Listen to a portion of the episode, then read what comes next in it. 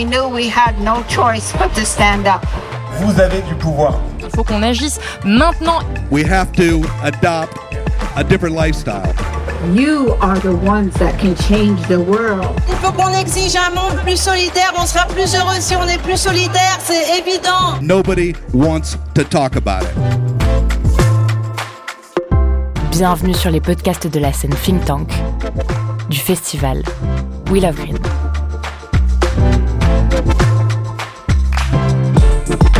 Bonjour, c'est Maxime de Rostelan. En 2023, j'ai participé à la programmation de la scène de conférence du festival We Love Green. Le think tank, un espace créé en 2014 et qui chaque année prend de l'ampleur et reçoit de plus en plus de festivaliers. Pour diffuser largement la voix de ces intervenants, de ces penseurs iconoclastes, de ces personnalités militantes et de ces acteurs et actrices du changement, nous avons créé cette série podcast, le think tank We Love Green.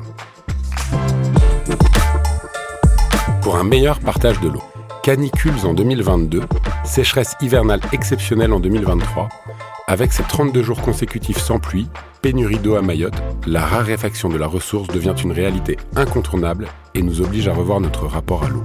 Dans cet épisode, Stéphane Mandard, journaliste au Monde Planète, a pu soulever les interrogations liées à notre rapport à cette ressource, aujourd'hui rare, avec Benoît Jaunet, agriculteur et porte-parole de la Confédération paysanne des Deux-Sèvres, Agathe Euzin, anthropologue et directrice adjointe de l'Institut Écologie et Environnement du CNRS, et Dan Lert, président d'Eau de Paris et adjoint à la maire de Paris en charge de la transition écologique.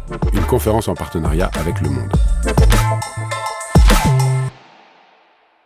Bonjour Love Green. Vous allez bien? Vous allez bien, super. Euh, donc on a un sujet euh, sensible pour cet après-midi, le sujet de l'eau. C'est un sujet sensible pour Green parce que vous vous souvenez l'an dernier, il y avait eu un déluge euh, de, de flotte. D'ailleurs, j'en vois qu'on l'air encore un peu, un peu trempé. Je sais pas, vous avez pas eu le temps de vous sécher depuis, euh, depuis l'an dernier? Si? Non, j'ai pas l'impression. Et on m'a dit que justement, euh, Angèle avait préféré aller à la Réunion cette année pour échapper au, déluge de, au déluge de pluie. Et effectivement, cette année, c'est plutôt la, la sécheresse qui nous, qui nous inquiète. On vous l'a expliqué en, en introduction. Les nappes phréatiques sont, euh, sont au plus bas. On a connu un été euh, catastrophique et un hiver aussi avec des jours de sécheresse euh, record en termes de, pluviométrie. Il ne pleut plus en France. D'ailleurs, il, y a des- processions religieuses hein, qui sont or- organisées à, Perpignan notamment. Il y a des, villages qui sont déjà approvisionnés par des, camions citernes. Moi, j'avais fait un reportage l'an dernier. Une commune du sud de la France, chaque semaine, euh, avait contingenté des packs d'eau par, euh, par habitant. Ils avaient le droit à, à 7 packs d'eau par, euh, par personne. Ils venaient deux fois par semaine avec leur, euh, avec leur voiture, c'est pas bien, pour se faire livrer, pour se faire livrer en eau. La France a découvert donc que le- l'eau n'était pas inépuisable et que c'était pas un problème réservé aux, aux pays du Sud, du sud de l'Europe et du sud de la Méditerranée. Le gouvernement a pris des mesures, des mesures radicales. hein. Ils ont euh, interdit euh, dans les Pyrénées-Orientales euh, l'achat de piscines gonflables. Ils ont aussi mobilisé des milliers de, gendarmes pour défendre leurs bassines dans les, les Deux-Sèvres. Donc on va essayer de débattre entre nous de, ces mesures qui sont, qui sont mises en place. Et j'ai reçu moi un, un- un communiqué du ministère de la Transition écologique hier qui lance une, une campagne de communication pour euh, appeler les, les Français à, à faire des petits gestes pour faire des, des économies d'eau. Alors par exemple, mettre un, un mousseur sur son, sur son robinet ou alors se, se doucher en moins de 4 minutes. Alors moi je me suis, euh, je me suis chronométré euh, hier soir. Alors moi je me douche une fois tous les deux jours. Ça, ça permet de faire des économies déjà. Alors vous avez la chance aujourd'hui. Je me suis douché hier soir, donc ça va, je, suis à peu près présentable. Et j'ai mis moi 2 minutes euh, 30. Alors je ne sais pas si nos, invités euh, ont établi un, record sous la douche, mais je vais déjà leur poser la question peut-être est-ce que, ces petits gestes vont être suffisants pour euh, régler ce, problème de, sécheresse et de pénurie euh, d'eau qui nous touche tous aujourd'hui euh, en France? Peut-être commencer par, euh, par Agathe Zen, donc qui est, euh, chercheuse, qui est anthropologue hein, et qui a notamment euh, est autrice de plusieurs euh, livres, dont un livre pour euh, tout comprendre à l'eau du robinet. Donc je pense que c'est la meilleure personne pour nous dire si le fait de mettre un petit mousseur sur notre robinet va être suffisant pour euh, échapper à cette, euh, à cette guerre de l'eau finalement Comment partager l'eau pour échapper à cette guerre de l'eau Oui, alors un petit et à ces conflits d'usage qu'on- voit poindre un petit peu partout Euh, dans le, je sur le crois territoire que c'est important de prendre conscience. Peut-être ça peut aider dans- finalement de, de prendre conscience qu'il y a un problème et qu'il faut euh, réhabiliter finalement cette culture de l'eau. La culture de l'eau qui est de... On s'en est rendu compte hein, l'été dernier, des feux euh, qu'on n'avait jamais imaginés dans des régions où a priori ça ne devait pas se passer, des températures euh, particulièrement importantes une des précipitations extrêmement euh, réduite ou bien euh, hyper abondante euh, sur des temps très courts et qui du coup provoquent des inondations. Bon, en gros, tout est déréglé. Tout est déréglé et en plus, ça s'accumule d'une année sur l'autre. Donc, refaire des stocks naturels euh, d'eau, ben, c'est compliqué. Et ce qu'on a vécu, là, euh, plus de 30 jours encore avec pas de précipitation dans une grande partie de la, de- la France, France métropolitaine, chacune des régions étant pas égale par ailleurs, parce qu'à certains endroits, il y a beaucoup plus d'eau que dans d'autres. Et donc, euh, la question qui se pose, c'est déjà passer d'une prise de conscience à une prise de réalité. Et là, je pense que ça a été l'effet bénéfique finalement de ce qui s'est passé euh, l'été dernier. Maintenant, euh, je crois qu'il faut agir de façon un peu plus euh, drastique et surtout à tous les niveaux. Parce que chacun en- d'entre nous, dans notre vie quotidienne, effectivement, on peut faire attention à l'eau qu'on va utiliser, mais on n'est pas forcément les plus gros consommateurs. Euh, et en plus, il y a certains endroits où on va avoir besoin de beaucoup d'eau, souvent en période estivale, parce que c'est la fête, c'est l'abondance, et puis on a besoin de se rafraîchir. Or, c'est pas forcément à ce moment-là que va y avoir le plus d'eau en réserve, donc ce qui va poser un problème. Je vais demander à, Dan Lert, donc euh, président d'Eau de Paris, qui est aussi adjoint à la mairie de Paris en charge de la transition euh, écologique. Est-ce qu'on a une, une est-ce qu'on sait co- combien un Parisien consomme d'eau euh, en moyenne chaque année ou par mois? Est-ce qu'on a des données là-dessus, je suppose? Oui, on a des données et, et peut-être juste en introduction pour revenir à ce que tu, disais euh, Stéphane au début, il faut bien prendre conscience qu'on est en état d'urgence climatique et euh, l'été dernier, celui qu'on a vécu, qu'on a tous traversé et depuis cette sécheresse euh, historique qui va devenir finalement une forme de norme dans le futur. C'est à, l'aune de ces projections climatiques qu'on doit répondre à cette question. Oui, les éco-gestes font partie de la solution. À Paris, on consomme à peu près 140 litres par jour et par habitant. On est un peu en dessous de la moyenne euh, nationale, mais on va continuer évidemment les efforts, et notamment les efforts sur plus plus que les éco-gestes, c'est les efforts sur, euh, on va dire, limiter les fuites euh, du réseau. On a un très bon rendement du réseau parisien, c'est 92%, ça veut dire qu'on n'a pas beaucoup de fuites, mais tous les points qu'on va gagner vont nous permettre euh, d'économiser des milliers de mètres cubes d'eau et donc de protéger, de protéger la ressource en eau. Mais ce que disait Agathe à l'instant est évident. Dans les bassins où il y a une tension très forte sur la, sur la ressource en eau, euh, il est évident que les éco-gestes ne sont pas euh, euh, la solution idéale et, même on doit aller bien au-delà. C'est la question des usages, de la priorisation des usages. Je dirais qu'au niveau du, bassin parisien, sur le territoire parisien, il y a une autre décision. C'est dans nos décisions de consommation qu'on peut être un peu systémique. Il y a l'eau qui est cachée dans notre consommation, l'eau virtuelle. Voilà, quand on quand on renouvelle euh, voilà, ses vêtements euh, trop souvent, quand on est sur de la fast fashion, etc., dont on connaît l'impact sur la ressource en eau, on peut avoir dans ces décisions individuelles un impact sur la question de la ressource en eau. Be- Benoît Jeunet, vous êtes euh, agriculteur, éleveur dans les, dans les Deux-Sèvres, vous êtes porte-parole de la Confédération paysanne. Est-ce que vous vous douchez tous les jours? Ça va aussi dépendre de ce que j'ai fait comme activité. Donc bonjour à tous.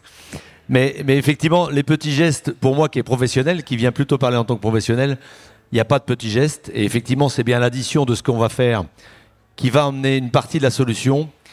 Mais c'est aussi trop facile pour les responsables politiques d'accuser et d'emmener euh, sur ce sujet-là que le citoyen. Euh, et pour nous, on le voit dans notre métier. Là aussi, il y a des, volumes d'eau cachés selon les productions que nous faisons, les productions agricoles, et donc selon la manière que nous consommons. Nous achetons ou nous importons de l'eau, ou nous exportons de l'eau aussi, à l'autre bout du monde. Et euh, il faut que tout le monde prenne sa part. Et l'urgence climatique doit nous faire réfléchir individuellement, et on l'a vu l'année dernière par le manque d'eau qui a concerné tout le monde et les incendies, mais aussi euh, collectivement dans nos décisions de structures, de représentants euh, politiques.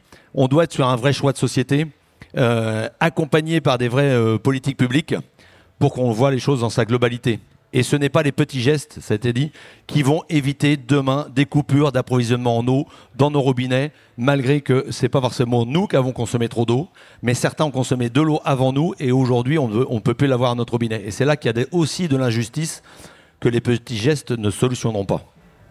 Donc pas les petits gestes. Alors est-ce que les, les méga bassines, qui est l'une des propositions du, gouvernement par rapport au secteur agricole, qui est le plus gros consommateur d'eau, hein, le, monde agricole consomme plus de 50% de, de, la consommation en eau, c'est le secteur agricole. Alors, l'une des réponses qui a, fait un peu polémique, vous le savez tous, notamment à Sainte-Soline, euh, avec les événements qu'on connaît tous maintenant, est-ce que pour vous, je, semble connaître votre réponse, est-ce que ça semble une bonne, une bonne solution de faire des, des méga bassines pour conserver cette eau? Alors effectivement, Sainte-Soline se trouve dans mon département. Donc aujourd'hui, euh, je connais euh, assez bien ce qui s'y passe et malheureusement ce qu'on peut en subir. On le répète depuis longtemps à la Confédération paysanne, que c'est une maladaptation, et aujourd'hui beaucoup de scientifiques ont l'occasion de le rappeler. C'est une maladaptation pour le domaine agricole. Euh, je ne vais pas parler des autres sujets, mais effectivement, on a toujours une approche de solutionnisme. C'est comme quand il nous manque d'eau, on va chercher l'eau plus loin. Ben, on se dit tiens, il en passe devant chez nous. Et euh, on a montré que ce n'est pas que de l'eau de pluie qui est récupérée, mais aujourd'hui c'est de l'eau stockée en profondeur par les nappes et c'est un stockage naturel dans un marais qui est aussi un marais humide et donc qui est un stockage naturel. On va euh, continuer à prélever alors qu'il en manque aujourd'hui et on oublie de, réfléchir, mais pourquoi on doit... Alors est-ce que le milieu est en capacité euh, de nous donner autant d'eau, soi-disant, parce qu'on a été habitué à croire qu'il n'y avait pas de limite donc là, on n'a toujours pas les études qui nous permettent de confirmer que euh, la disponibilité est là. Et nous aussi, on dit, mais c'est pour arroser quoi et quel besoin Si c'est pour vendre de l'eau à l'autre bout du monde parce qu'on exporte de l'eau dans les produits alimentaires, c'est une hérésie. Et on doit aussi prioriser dans l'eau agricole, on le respectera peut-être tout à l'heure, comment est priorisé normalement le, droit à l'eau, l'utilisation de l'eau, mais dans le droit à l'eau, on dit on doit le prioriser selon ce que nous avons besoin pour nous nourrir localement, et ça c'est le plus important. Il faut avoir cette notion-là. Et la réponse, elle n'emmène pas non plus de solution sur comment, euh, sur le domaine agricole, on est capable de stocker naturellement l'eau dans la terre. C'est d'abord ça. Et, notre boulot de paysan, c'est d'emmener des beaux paysages. Et s'ils sont beaux aujourd'hui et verdoyants, c'est parce qu'il y a présence de bocage, d'élevage. Et c'est l'élevage qui permet aussi de maintenir, à un moment donné, euh, l'élevage paysan, hein, donc euh, avec les animaux nourris à l'herbe, bien sûr, parce qu'il y a différentes formes d'élevage, mais qui va maintenir de la haie, du bocage, des arbres, de la prairie. Et ça, c'est des moyens d'augmenter le, carbone de nos sols et donc de stocker naturellement l'eau. Euh, et la laisser le temps de s'infiltrer. Aujourd'hui, l'eau va trop vite à la mer, c'est ce qu'ils appellent soi-disant perdue, mais elle sert à plein d'infrastructures.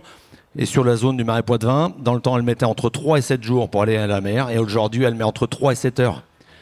Toute l'artificialisation qu'on connaît aussi dans les villes a accéléré ce cycle de l'eau, et aujourd'hui, elle n'arrive plus à rentrer naturellement dans la terre, alors que c'est le meilleur moyen de stockage, le plus écologique, et elle est préservée pour ça. La qualité de l'eau dans une bassine, il y a les cyanobactéries, il y a de l'évaporation, euh, il y a cet accès à l'eau, cet accaparement de l'eau. Et là, effectivement, nous sommes contre ça. Et, ce n'est pas une approche comme ça qu'on aura demain une qualité de l'eau sous toutes ses formes, une quantité d'eau respectueuse. Et on doit euh, voir une vision d'ensemble, entre autres paysannes pour nous, pour le maintien d'une biodiversité grâce à l'homme et pour l'homme. Et, voilà, merci. Agathe peut-être qu'est-ce qu'on a comme autre levier à notre disposition aujourd'hui pour répondre à la demande du secteur agricole, notamment, mais d'autres industries aussi qui sont consommatrices, parce qu'il n'y a pas que l'agriculture qui est consommatrice d'eau? Alors effectivement, cette ressource, il faut la partager en fonction des différents usages sur un territoire, euh, et chaque, chaque territoire étant singulier quant à la dimension euh, géologique et la capacité à stocker naturellement l'eau. Et de la même manière, les précipitations ne sont pas toujours au même endroit et là où on, le voudrait. Donc c'est vraiment une approche globale qu'il faut envisager et qui passe par la question de la gestion de cette ressource à l'échelle d'un territoire et de sous-territoire. Passer par l'interconnaissance entre les différents usages, les différents usagers, pour permettre de savoir dans quelle mesure on va avoir besoin d'une telle quantité d'eau, à quel moment, parce que là aussi se pose la question, à quel moment, pour être en capacité à partager la ressource en fonction de sa disponibilité et non plus envisager les usages en fonction simplement du besoin en eau, en se disant c'est bon, de toute façon, l'eau, on n'en a jamais manqué. Je continue à puiser parce que j'estime en avoir besoin. Et donc c'est inverser finalement la façon d'envisager les choses en se disant il faut réenvisager les usages, qu'ils soient agricoles, domestiques, industriels et pour l'énergie, en fonction de la capacité du milieu à se régénérer et de la disponibilité de la ressource et non plus l'inverse. ça passe par quoi? Par une consultation, par des états généraux de l'eau? Peut-être on mettrait les acteurs autour de la table alors, il y a déjà, on a cette chance quand même en France d'avoir eu la loi sur l'eau déjà de 1964, puis 1992, qui permet une gestion de l'eau par bassin et qui vise à réunir l'ensemble des acteurs pour euh, réfléchir à euh, comment on va gérer l'eau à l'échelle du bassin. Il y a un certain nombre de dispositifs. Alors, effectivement, on a des représentants de chacun des acteurs, ce qui pose le problème de la singularité et de la spécificité. C'est-à-dire qu'on a les agriculteurs, mais on voit bien que tous les agriculteurs ne sont pas à mettre dans le même seau, si je puis dire. Euh, et qu'on a justement une diversité de pratiques et de représentation du milieu et de la ressource qu'il est absolument nécessaire de prendre en considération. Donc c'est en cela qu'il faut revoir le système de gestion en prenant en considération ces spécificités et en aménageant finalement des approches complètement globales qui vont jusqu'à des injonctions même à l'échelle européenne pour voir comment elles sont applicables et appropriables à l'échelle locale. Peut-être euh, pour prolonger ce que vient de dire Agathe et ce qu'a dit euh, Benoît tout à l'heure, les, méga bassines, c'est vraiment de la maladaptation, c'est vraiment de la c'est de l'accaparement de la ressource en eau au profit, on va dire, de l'agriculture intensive. Donc on est vraiment sur un, ce que décrivent euh, tous les scientifiques et Agathe vient d'en parler à l'instant, c'est un non-sens absolu. Euh, dans, un contexte d'accélération du, changement climatique. Il faut maintenant, enfin sur les questions agricoles, et je suis ravi que ce soit un agriculteur de la région des, des méga-bassines qui le dise, il faut complètement changer de logiciel. Il faut changer de logiciel, il faut changer de modèle agricole et de se tourner vers la question des, usages et, de se tourner vers l'adaptation de l'agriculture. C'est pas une équation qui est simple euh, de faire face au changement climatique pour le, monde agricole qui doit, qui a une mission de quand même de, nourrir quand même la, population. Mais en tout cas, ce qu'on voit, c'est que euh, les méga bassines, c'est finalement euh, ça marche pas ça marche pas et ça marchera pas dans le, dans le futur. Et on est vraiment sur une, sur une idée que euh, on continue à mettre en péril une ressource qui va, se, qui raréfier. Il faut qu'on se pose la question du changement de modèle. C'est vraiment ça qui est au cœur, de, je pense, de, la, réflexion évidemment de la Confédération paysanne, mais qui doit euh, réunir tous les acteurs. Et effectivement, Agathe le disait, c'est les comités de bassin euh, qui sont les, parlements de l'eau. Il y a les industriels, les agriculteurs, les usagers, les collectivités. Et c'est à cette échelle-là qu'on peut trouver des solutions qui nous permettent de partager cette ressource qui est très précieuse. Peut-être un point complémentaire, c'est-à-dire qu'il n'y a pas une solution, ça se saurait. J'espère qu'on l'aurait activé euh, depuis un moment. En fait, il y a vraiment une grande diversité de réponses. Euh, et une solution, elle va être peut-être bonne à un moment, à un endroit donné, mais ce ne sera pas la même chose à un autre endroit. Donc dans cette mesure, il faut essayer, il y a énormément d'initiatives qui sont conduites par chacun des acteurs dans différents territoires, et c'est ça qu'il faut essayer d'identifier, de soutenir et de valoriser, mais en s'assurant que malgré la bonne volonté qu'on peut avoir de se dire ah bah ouais on va faire ça, etc., que ce ne soit pas la fausse bonne solution. Euh, qu'on pourrait avoir et typiquement les bassines, la majorité des cas, c'est pas forcément le plus approprié. Et pour compléter là-dessus, ça n'empêche pas qu'on doit avoir des solutions et des réflexions de stockage, mais qui viennent à la fin, quand on a redéfini les priorités, les besoins, les disponibilités sur quelque chose. Et effectivement, il faut, l'intégrer. La difficulté qu'on a aujourd'hui avec le monde politique, c'est qu'on est encore sur des solutions du passé, avec une croyance de la surconsommation euh, naturelle de ce qui est autour de nous, et on n'a pas intégré qu'on on doit faire autrement. Donc à chaque fois, il dit oui, mais on avait déjà réfléchi à ça. Sauf que c'est des solutions du passé qui ont, pour un certain nombre, et sur les infrastructures autoroutières, c'est la même chose. Sur le développement du, du rail, c'est pareil.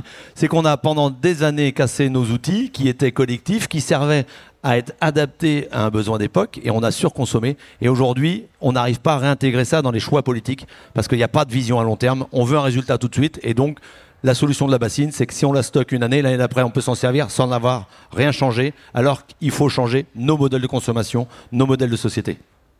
Et, et quelle, quelle, solution, quelles alternatives vous, vous portez vous, concrètement sur le, sur le bassin des, des Deux-Sèvres en tant qu'agriculteur avec votre confédération?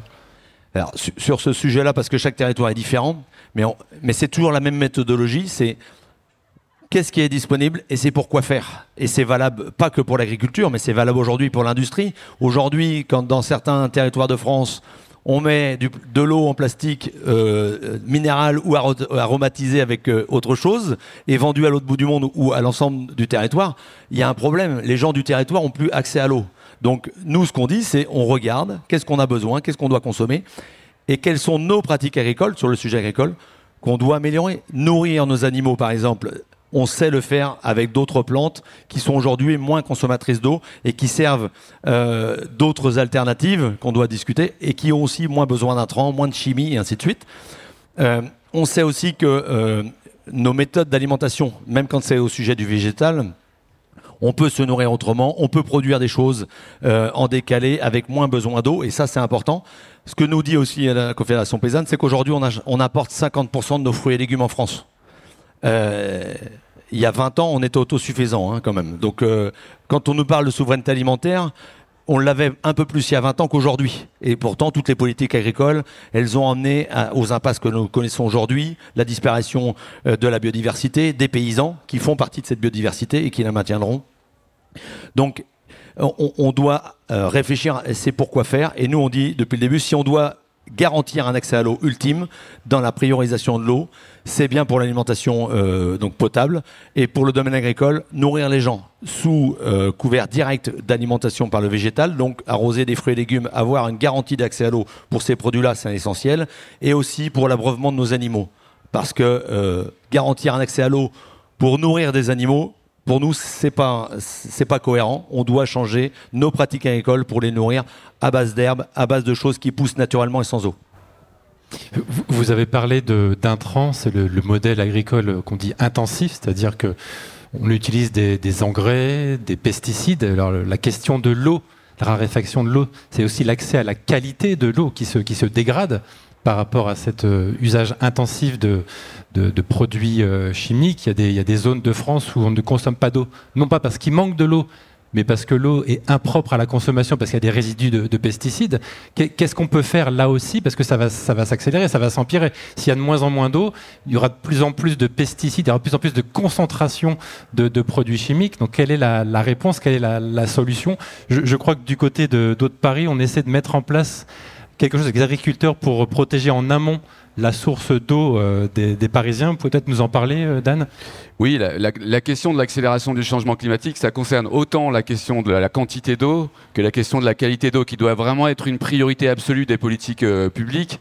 Alors c'est assez complexe, évidemment, et ça, et ça a un lien avec la question du changement de modèle agricole, parce que à Paris, l'eau, elle vient à 50%, on va dire, de, de, la Seine et de la Marne, et à 50% de nappes souterraines. Et on a, on a mis en place avec Haute-Paris le premier régime d'aide agricole qui permet d'aider des agriculteurs à, faire la transition agricole, c'est-à-dire à passer au bio ou alors à réduire les, les, pesticides et les nitrates sur ces aires d'alimentation et de captage qui sont notre priorité absolue.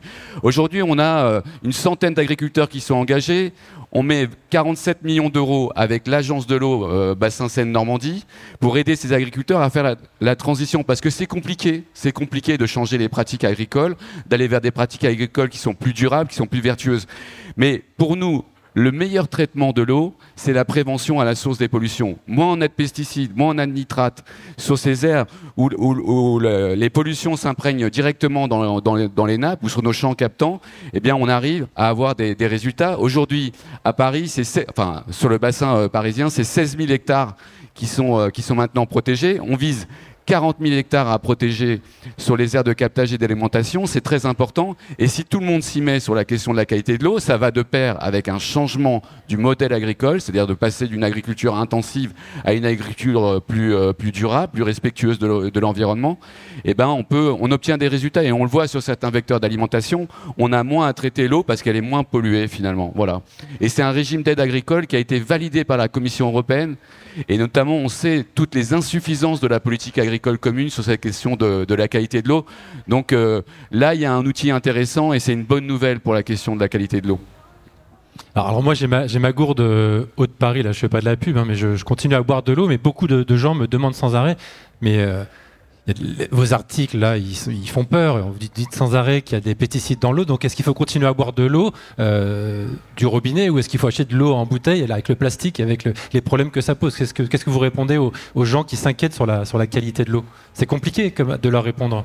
Alors on répond que du côté d'eau de Paris, on est évidemment hyper vigilant sur la qualité euh, de l'eau qui est, qui est bu au robinet. L'eau de Paris peut être bue en toute sécurité au robinet. Elle est conforme évidemment depuis euh, de nombreuses années. Et on est hyper vigilant sur la question de la prévention de la pollution. C'est une action hyper importante. On met en place des filières de traitement pour euh, être conforme sur le plan euh, sanitaire. Et on met en place des politiques de prévention à la source de ces pollutions. C'est la meilleure réponse qu'on a. Et quand on voit euh, que euh, un, syndicat d'eau euh, francilien, par exemple, je ne vais pas citer de, nom ici, mais un milliard d'euros sur ces usines, un milliard d'euros pour essayer de, de traiter, euh, de traiter cette eau. S'ils mettaient un milliard d'euros sur la prévention à la source des pollutions, pour aider les agriculteurs, par exemple, à limiter les pesticides, les nitrates, etc., euh, on voit l'impact que ça, que ça aurait. Aujourd'hui, il y a toujours des, comment dire, des opérateurs économiques qui sont assez technocentrés. Ils ont toujours des solutions technologiques pour traiter toujours et encore plus la question, euh, enfin, euh, l'eau. Aujourd'hui, c'est vraiment sur la prévention qu'il faut qu'on mette les moyens. Vous êtes d'accord, Benoît, qu'il n'y a pas assez d'aide des autorités publiques aujourd'hui, des pouvoirs publics vis-à-vis des agriculteurs pour changer de modèle, justement Une, une vraie politique publique, c'est d'orienter euh, vers quoi on veut aller. On a fait des choix et à un moment donné, il faut les assumer. Mais aujourd'hui, si on dit qu'il faut réorienter, la politique agricole commune est un excellent levier. C'est 9 milliards pour nous. Donc vous voyez bien que quand il y a quelqu'un qui met beaucoup d'argent, on peut orienter. Mais le problème des pesticides sur la qualité de l'eau, c'est comme la quantité, la bassine est l'équivalent de la pesticide pour, euh, pour l'eau. On a spécialisé les choses et on veut de la masse pour avoir, une alimentation à pas cher, pour avoir une société de consommation. Et bien sur l'eau, on a tous les problèmes de la société de consommation et de surconsommation agricole et sur les autres sujets. Et qu'effectivement, nous, pour notre domaine agricole, les, les alternatives, elles existent, mais elles ne font pas vivre les mêmes personnes. Et aujourd'hui, euh, il y a trop de pouvoir, trop de pression des lobbies agro-industriels qui sont parfois dans les syndicats d'eau, parfois donc dans les bassins versants, et trop près de certaines gouvernances. Mais les alternatives, elles existent, elles ne sont pas mises en avant, et on est prêt à mettre beaucoup d'argent, donc 70 à 80% d'argent public pour financer par exemple ces bassines, pour 5% des agriculteurs du territoire. Et aujourd'hui, pour accompagner les changements de système sur le reste du territoire, il n'y a pas d'argent public. Eh ben, faut pas s'étonner que ça soit compliqué. Et on doit accompagner tout le monde. Et un changement de pratique, quand on a été habitué à un modèle, c'est comme ce qui peut se passer dans certaines entreprises. Ça reste long et on a besoin d'y croire et de se mettre tous ensemble. Si on a en permanence des freins, des boulets et on dit faut changer, mais on- personne n'y croit, ça ne marche pas. Et effectivement, on a besoin de tous se mettre ensemble.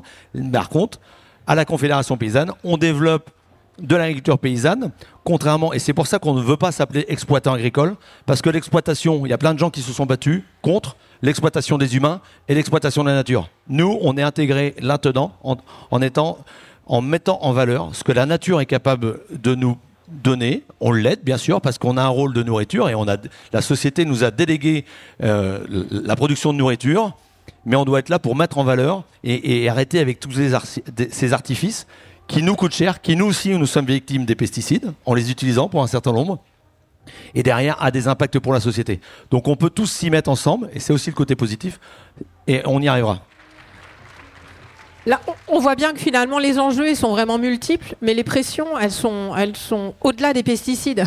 C'est-à-dire tout ce que, euh, toutes les pollutions, elles sont euh, les matières actives, on les a dans tout, on les a dans les vêtements, on les a dans les médicaments, on a dans euh, le, cosmétique, dans les peintures, dans tout ce qui est produit. Et en fait, on ne trouve que ce qu'on cherche. hein. Euh, donc euh, là aussi, il peut y avoir un certain nombre euh, d'alertes et d'interrogations en se disant, mais finalement, quelle est la qualité de, de cette eau-là? On va trouver des choses qui sont de plus en plus petites. Le problème est de savoir quelle est l'incidence sur la santé humaine et la santé de l'environnement.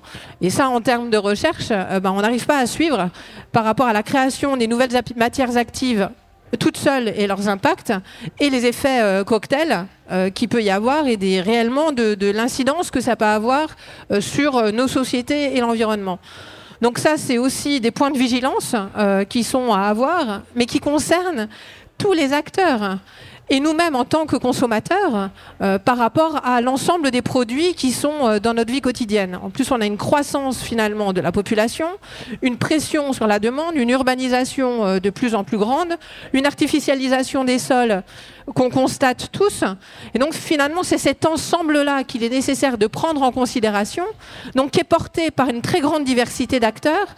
Et c'est toute cette complexité qu'il faut envisager en dialoguant dans la transversalité pour voir réellement les risques d'impact des uns et des autres.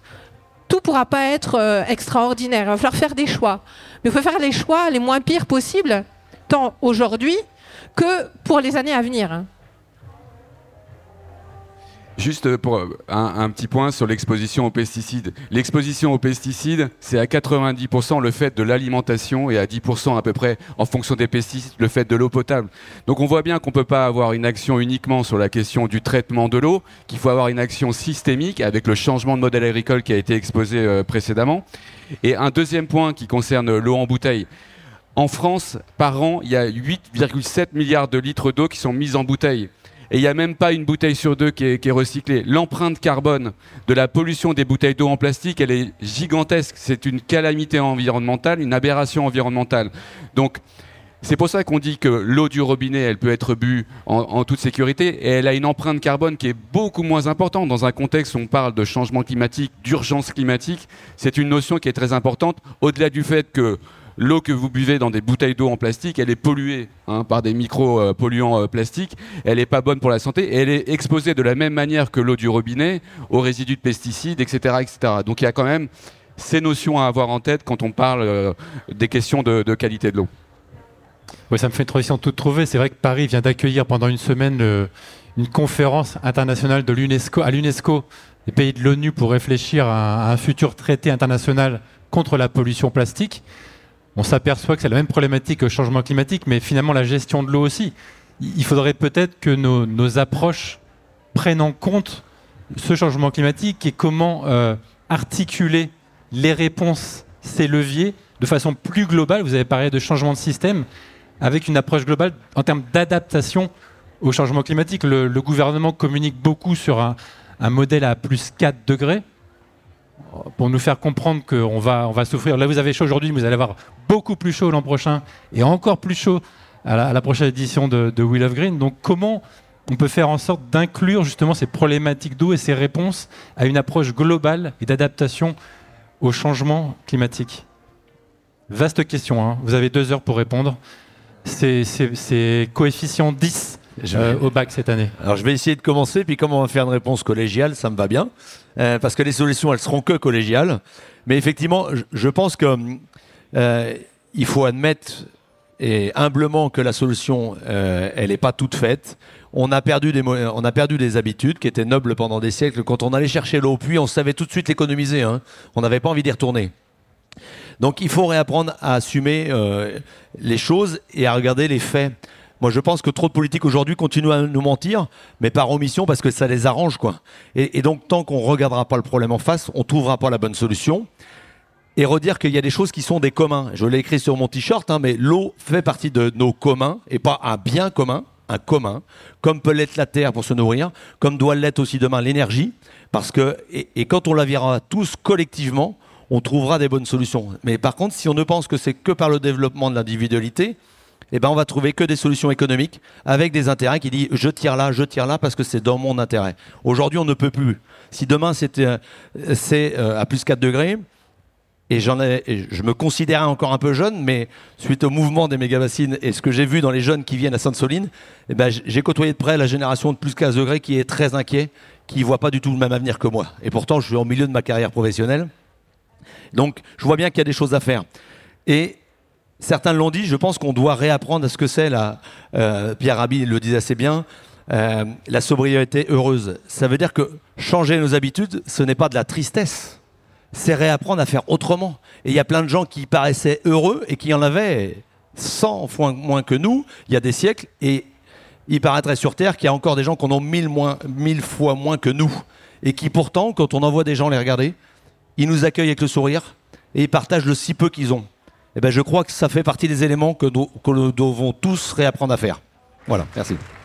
Effectivement, la, question de la valeur de l'eau est absolument essentielle. hein. Euh, et c'est non seulement la valeur symbolique, mais surtout pas que la valeur économique.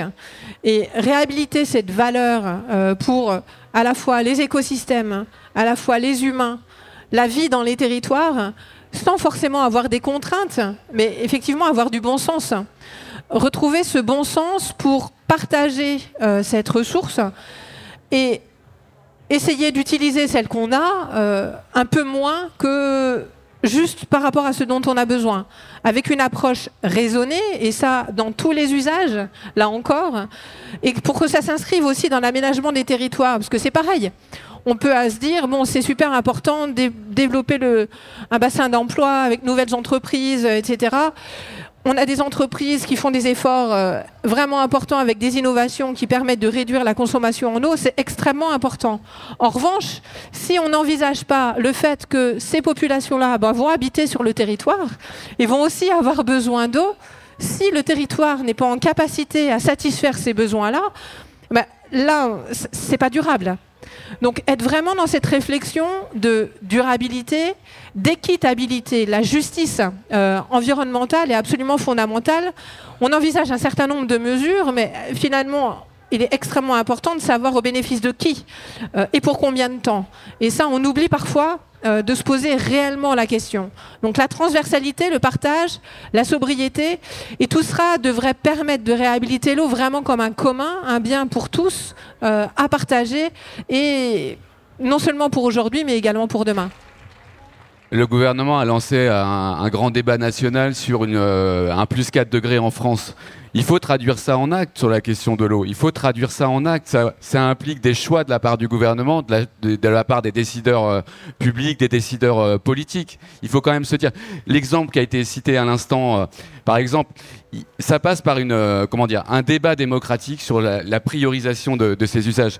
Quand l'usine de semi-conducteurs se met en place à, Grenoble et que ça va consommer énormément d'eau, ça, ça doit être des choix qui doivent être débattus sur le territoire avec les habitants, avec les décideurs euh, politiques, parce que sinon on va rentrer dans des conflits et des guerres de l'eau euh, avec l'industrie, avec l'agriculture, etc. S'ils n'ont pas été débattus euh, démocratiquement. Et les scientifiques nous disent toutes les décisions politiques maintenant doivent être prises à l'aune de cette question de la protection de la ressource en eau. Et c'est, je crois que c'est un, un- réflexe systémique qu'il faut qu'o- qu'on ait, et ça passe par un débat démocratique sur, en fonction des spécificités de chaque, euh, chaque territoire, mais c'est- indispensable aujourd'hui. On, on va commencer par un débat avec la salle parce qu'il nous reste que, que cinq minutes avant de faire ce grand débat démocratique. Si vous avez des, des questions, je sens que vous trépignez à, à lever vos, vos bras. Si vous avez des questions à poser à nos trois intervenants, profitez-en parce qu'il nous reste que cinq minutes. Et après, vous ne pourrez plus les, les interroger. Est-ce qu'il y a des questions dans la salle? Ouais. Levez la main.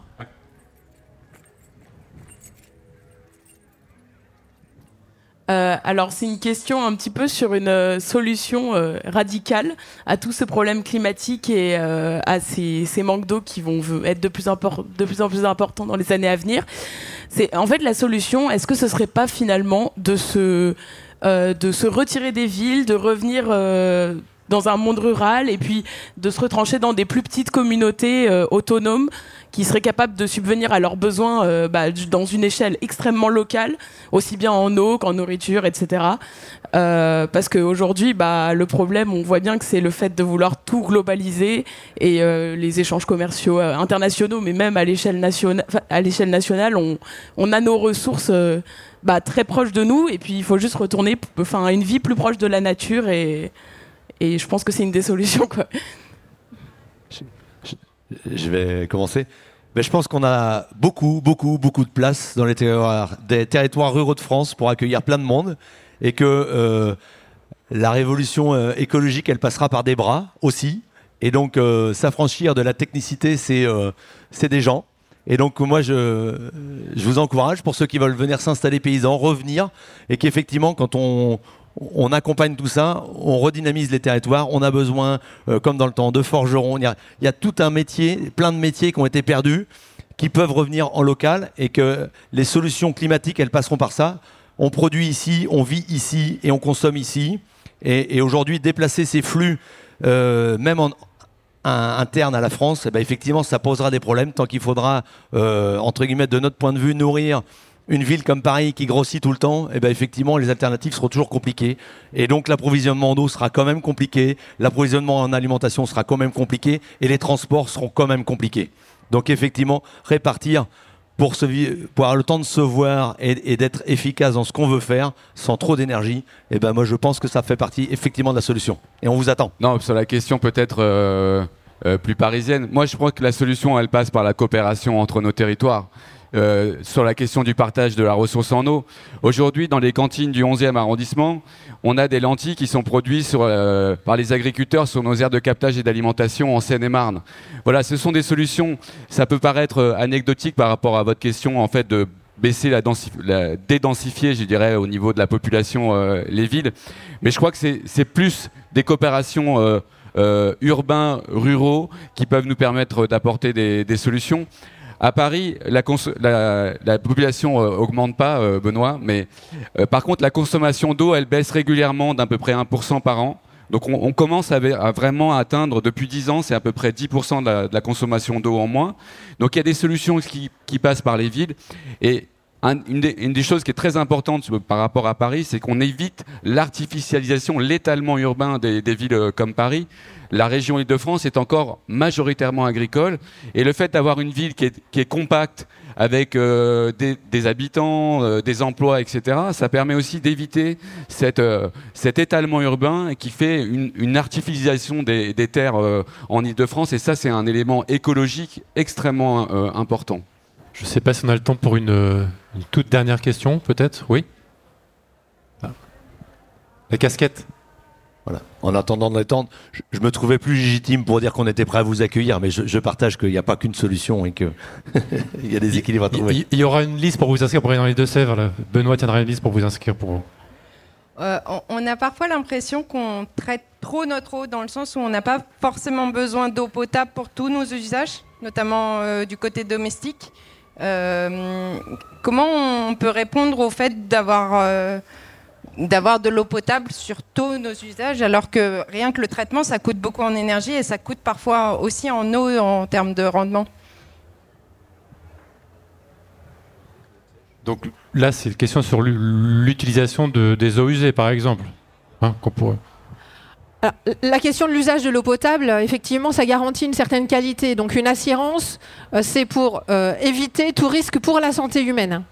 Euh, et donc, à travers l'ensemble des usages, effectivement, on peut s'interroger sur cette question. La question est aussi liée aux infrastructures au sein même d'un d'un immeuble. Euh, C'est-à-dire qu'on a différents usages, euh, ou même dans une maison, on a différents usages. On ne peut pas démultiplier les réseaux. On ne peut pas avoir euh, 36 euh, colonnes d'eau avec des qualités d'eau différentes.